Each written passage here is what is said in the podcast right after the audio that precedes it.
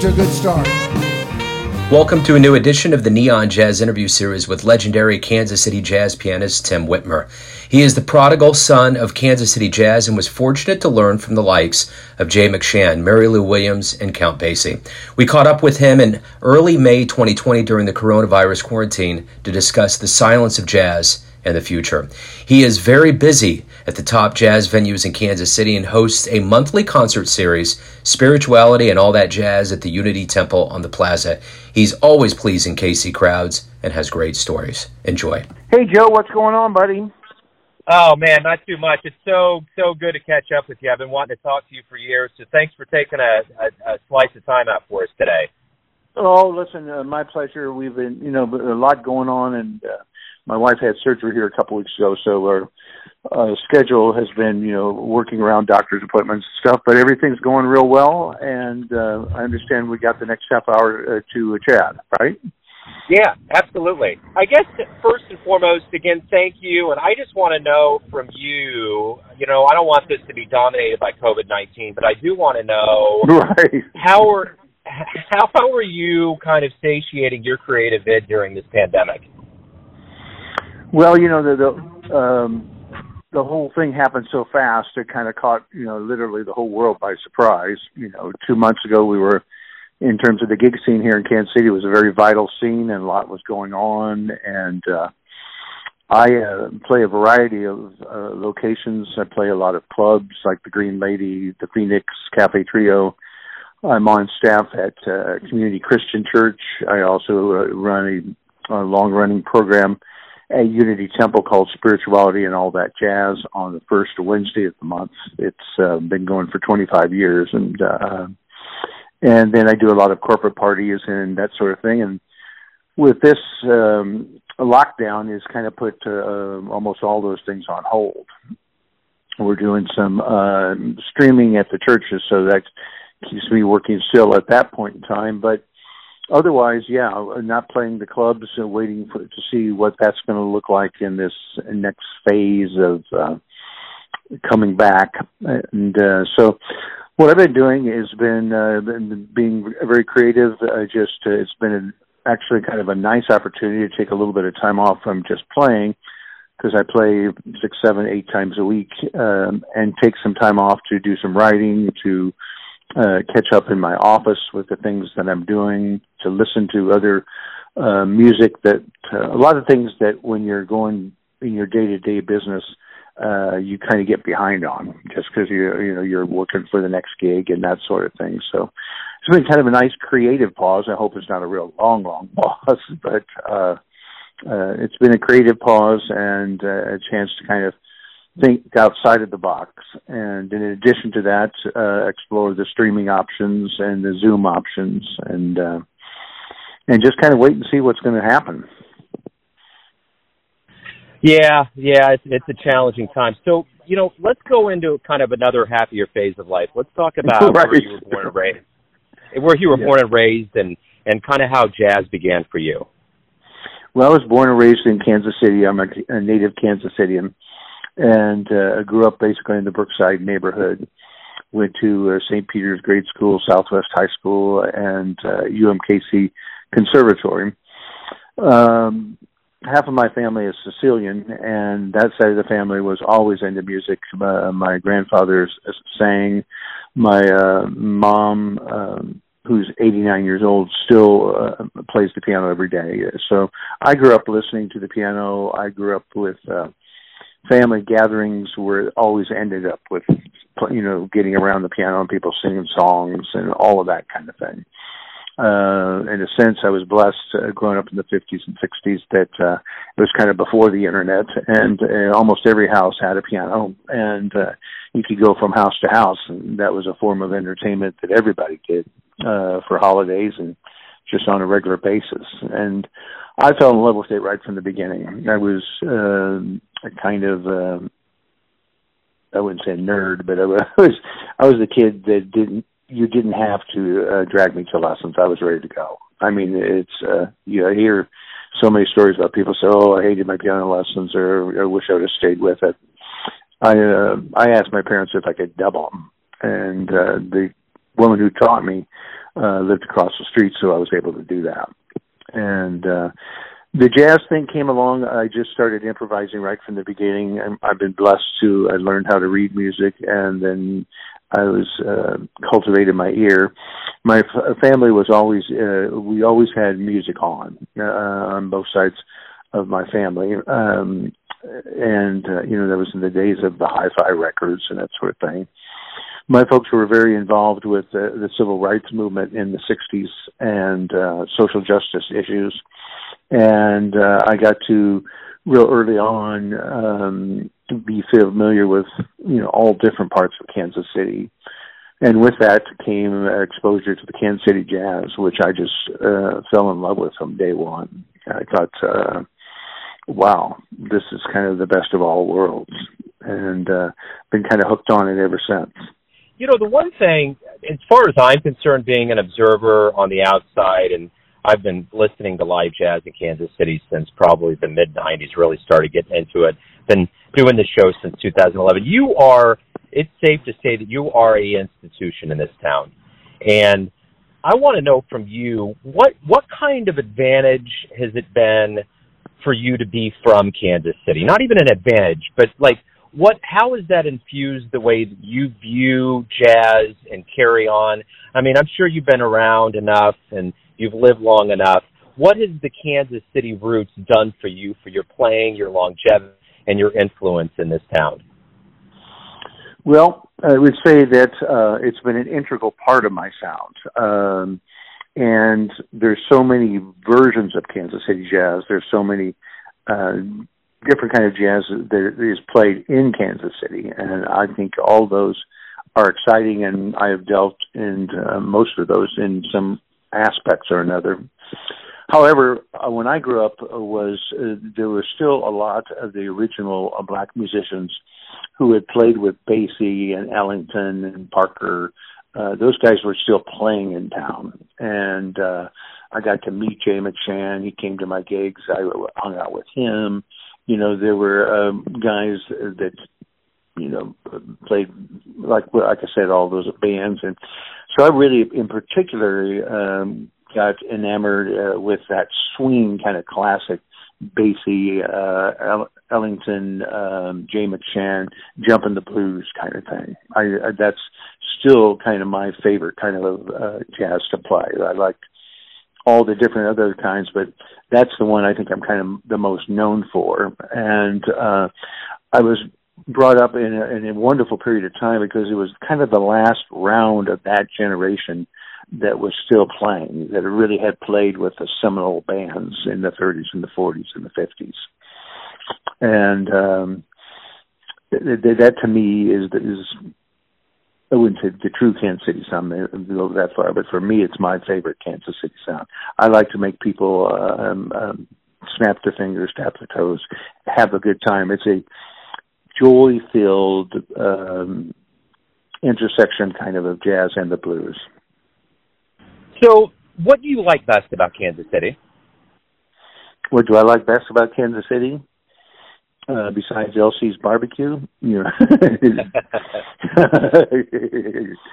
well, I think it's a it's a wonderful uh, city. It's it's a wonderful blend of um, a lot of cultures, especially in the more recent decades. Um, it's kind of all a little bit on hold right now because of the COVID nineteen. But um, I think the Kansas City people. Um, it's a midwestern town. It's uh, it's a town that uh, uh, is oh, it's, it's just it's just fun to it's a fun town to be in. It's you know we love our sports like the Royals and the Chiefs. We're passionate about our barbecue. I mean, people will go up. You could spend days and, and, and nights uh, debating what barbecue they like best. But people in Kansas City love their barbecue and they love live music. And I think uh, even broader swath than just jazz. Kansas City's always been a town that values uh, live music. I mean, in, during um, we pretty much never had a period, even during Prohibition, where we didn't have live music. Tom Pendergast and all these people created speakeasies and places where it was you know a lot of jazz, but also just live music. People like to go out and and hear music. Concerts are well attended in this area. Clubs are well supported, um, and it's just kind of a melting pot of a lot of different cultures coming together in the music that I um, I find very exciting, and I think the people in Kansas City are upbeat and um, easy to be with, and I love um, being able to play piano for them. You know, the one thing that I always ask musicians, and this was pre COVID 19, is, you know, how healthy is jazz as an organism in 2020? But I know now, I've talked to mm. enough jazz musicians, it's staggering the amount of shows that have been canceled by one musician, one venue, and in one city. I mean, just for you alone, for what you've just mm. said, for the Green Lady Lounge, for Kansas City, have you thought about that? How staggering it is the amount. I mean, on on the one side of it, it's it's it's it's really just un, unimaginably bad. But on the other hand of it, it just proves the might and the worth. And of course, Kansas City was in a rena- renaissance. Have you really thought about that? Oh yeah, the, that's a good point, Joe. The uh, city was, you know, at uh, a renaissance is a good word for it. I've been uh, playing professionally for about 40 or 50 years, so I've seen the ups and downs, and uh, there were some real lean periods uh, in, in as far as the amount of clubs for quite a long time. But uh, I grew up in a period where there still were a lot of clubs, and then it kind of faded. Uh, interest kind of faded for a while, and then, but especially in the last 10 years as Kansas City has really put itself back on the map. A, a vibrant downtown, uh, businesses coming here, people moving down down to live. Um, when the COVID nineteen thing hit, I think we were at a, almost a, um, if not an all time high, at least a, um, a high point that we haven't seen in decades. I mean, there were so many clubs. You mentioned the Green Lady. I mean, think of all the musicians that he was running two and three bands, maybe four bands a day at times. You know, the, the Phoenix runs several bands, and there's a host of other clubs that I'm, I'm not even mentioning uh, off the top of my head right now. But I mean, people were playing jazz education in Kansas City especially with the work that um, Bobby Watson has done over at UMKC and Jim Mair has done at Kansas City, Kansas Community College, just to name two. Todd Wilkinson out of Ottawa. The um, the interest in jazz, I think, has been really high, and the city fathers have figured out that if you're going to market Kansas City um, as a hotel, des- I mean, a convention destination which is the reason that we were we were building all these hotels before this uh, COVID nineteen temporarily. I hope, I hope just temporarily stopped it. Was uh, you know they they really learned how to market. Kansas City is a livable city, a fun city. It has great live music and it has a unique uh, a cuisine, if you will, with its barbecue. So uh, all those things seem to be really gelling uh, right before this thing hits, and I hope we can get back there because that was it was a very exciting period of time. People who wanted to work were working. I mean, it's uh, and they were teaching. Uh, churches were hiring uh, um, jazz musicians. There's I've uh, have a program where I do jazz services in all sorts of denominations of uh, church work, and uh, it was an exciting, very exciting period of time and very diverse. A lot of different things happening. I thought and then on the younger range, uh, the guys that are coming out in their 20s and 30s, I mean, they're doing some phenomenal things and moving the jazz on to its next stage as well as respecting the, the tradition. So it was a very, very exciting time and very sad to see this thing like within two months just totally stop uh, in its tracks. But um, Kansas City is a resilient town and um, people, I think, are uh, re- they can't wait to hear uh, live music again. I think when it comes back, um, people will be back out. I just uh, long for that day, and we've got to wait till it's safe, though. So, and, and, and I do believe in that. Yeah, well, and piggybacking off of that notion, let me ask you this: When we do return to live music, what do you hope both the musician and the crowd realizes from this time away? What revelations? I think uh, both the, the musicians and the crowd will not so much a revelation, but I think they will uh, realize once again what a great thing that they have. You know, it's it's it's a, uh, it's it will deepen their appreciation, if you will. You know, I, I talk to so many people right now, or people call and uh, they say, "God, you know, we had so much great music going on," or from the musical side, musician side, I hear people say, "You know, I had so many fun gigs and stuff like that." And it's not that we were taking them for granted, but it was just such, you know, we wouldn't think that it was, any way that something like this would cut, you know, cut the whole thing right, put it on hold. So I think it would be a renewed appreciation for it, and um, on both the part of the performers and um, the audience. My PS is on that. We have something that um, a lot of other cities don't. I mean, uh, yeah.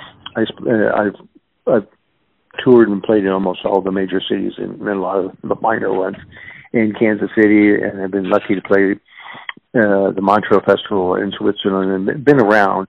And uh, you know, we go to we go to places uh, and do radio shows. The first thing they ask about is the Kansas City sound, and quite frankly, sometimes the DJs are even more uh, educated than we are. I mean, they, it's something that they've really, you know, can't get enough of. And so we've got we've got something probably only a handful of cities in the United States have. We have a sound, and we have a history, and we have a history of the people and the audience.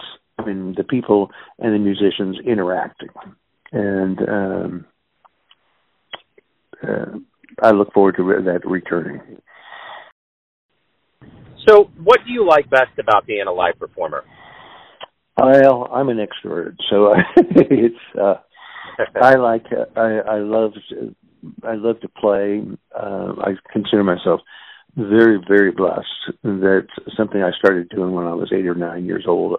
I'm still doing it. I've been knock on wood most of my life been able to make a, a living doing it. Um, I love the interaction with people. I love um, uh, um, I love seeing how people react to the music, how they get excited when you're playing, um, how it brings them joy, and, and um, you know, it's um, I met Mary Lou Williams many many years ago when I was studying at the conservatory, and uh, somebody asked her, "What are the two most important things about music?" And she says, "All music really falls into two categories. You're either helping make somebody be happy, or you're helping healing them." And that's kind of been uh, one of my mantras all along. When you're playing, uh, if people are celebrating or they're getting off work and they want to kind of be distracted from their day to day concerns. The music makes them happy and it also has a bit of a healing quality. When you play in churches, it's even more of a healing quality because of the, the nature of, of the venue you're playing in. But uh, that's what I try to do. I try to bring happiness to my music and I try to bring healing to my music. And if I'm doing that, then I, I feel like I'm doing not only musically but spiritually what I want to be doing. So, why do you love this thing we call jazz? Why do I love the thing we call jazz? I think because it gives you so much freedom.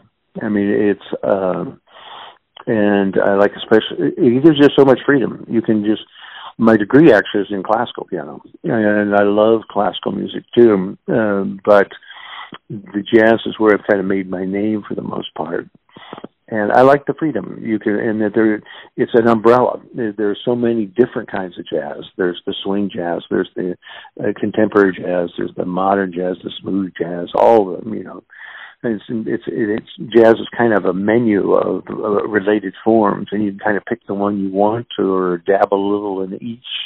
Um, it uh, it d- differs from uh, classical in the sense classical you're really you're reinterpreting and interpreting major, beautiful works of art, uh, Mozart and Beethoven, all of that.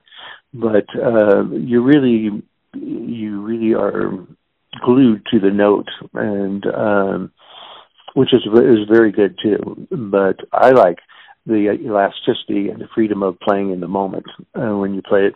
Uh, jazz is to one of the great things about playing jazz is that you can play the same song a million times and it always sounds different. You know, and a million different guys can play it. Everybody who plays that song is going to play it slightly different. And uh and every time you play it, if your ears are open, you hear new things. So it's it's a kind of music that never kind of uh, exhausts your interest or your creativity. I mean, it's uh, one teacher taught me told me once that um, I think it was Ahmad Alaadeen that uh, the great thing about it is every day you realize you're still a student. You know, you're still learning, and what a great thing in life to be able to invest so much time and energy, uh, and then find that there's still so much more in there. It's not exhaustive. I mean, it's. Uh, and it's it's free. I, mean, I don't know. My fingers like to play it. That's what it yeah, is. no, I dig it. Yeah. No, I, I love that notion too of, of mm-hmm. just learning. I mean, I I find that with just being a fan of it, there's just it, it, it never stops. It's infinity. It's like there's no end to that universe. You can travel and travel, and there's no wall to it. Um, that's that's a good way to put it. So let me ask you this: Everyone has a perception of you. Your this town does. Your family, your friends, your fans, but you're living your life who do you believe mm-hmm. Tim Whitmer is? Oh boy, that's a tough one. Uh, um, I'd like to hear what some of the other people say, but uh, it's very. It, it is like uh, it, it's like onion layers, man. Every single layer is different. Oh yeah, oh I, I, I I'm kidding you. I, uh, um, it should be all over the place because when you're uh, when you play and you've been a performer for many years, there, there's pluses and, and minuses and how it, well, some people will love your playing, some people will not.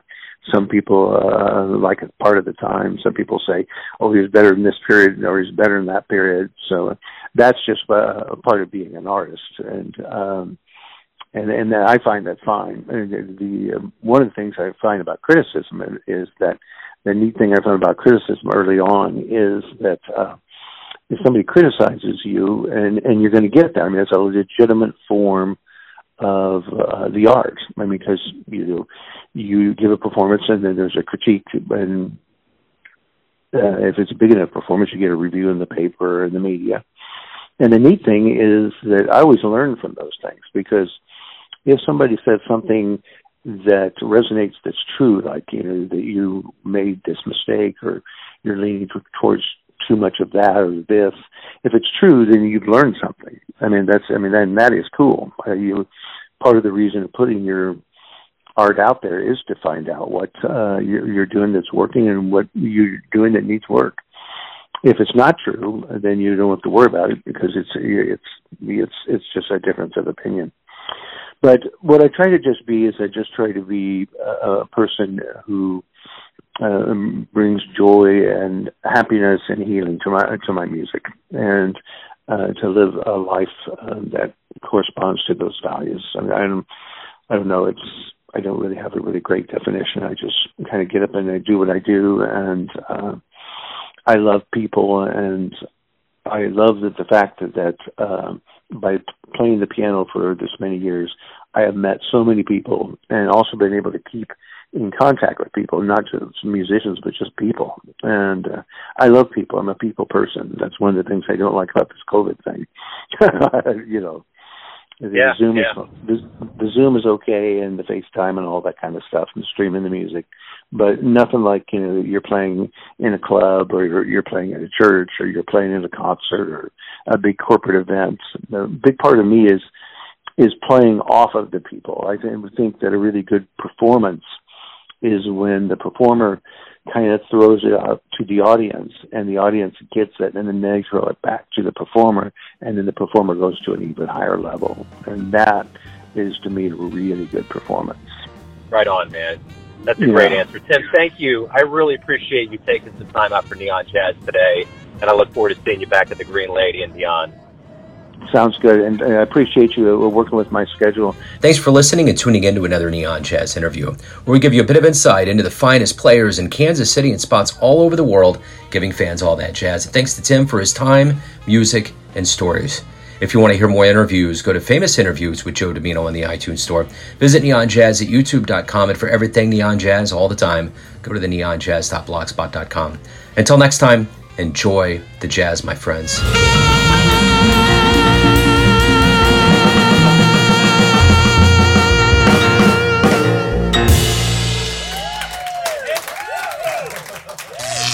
Neon Jazz.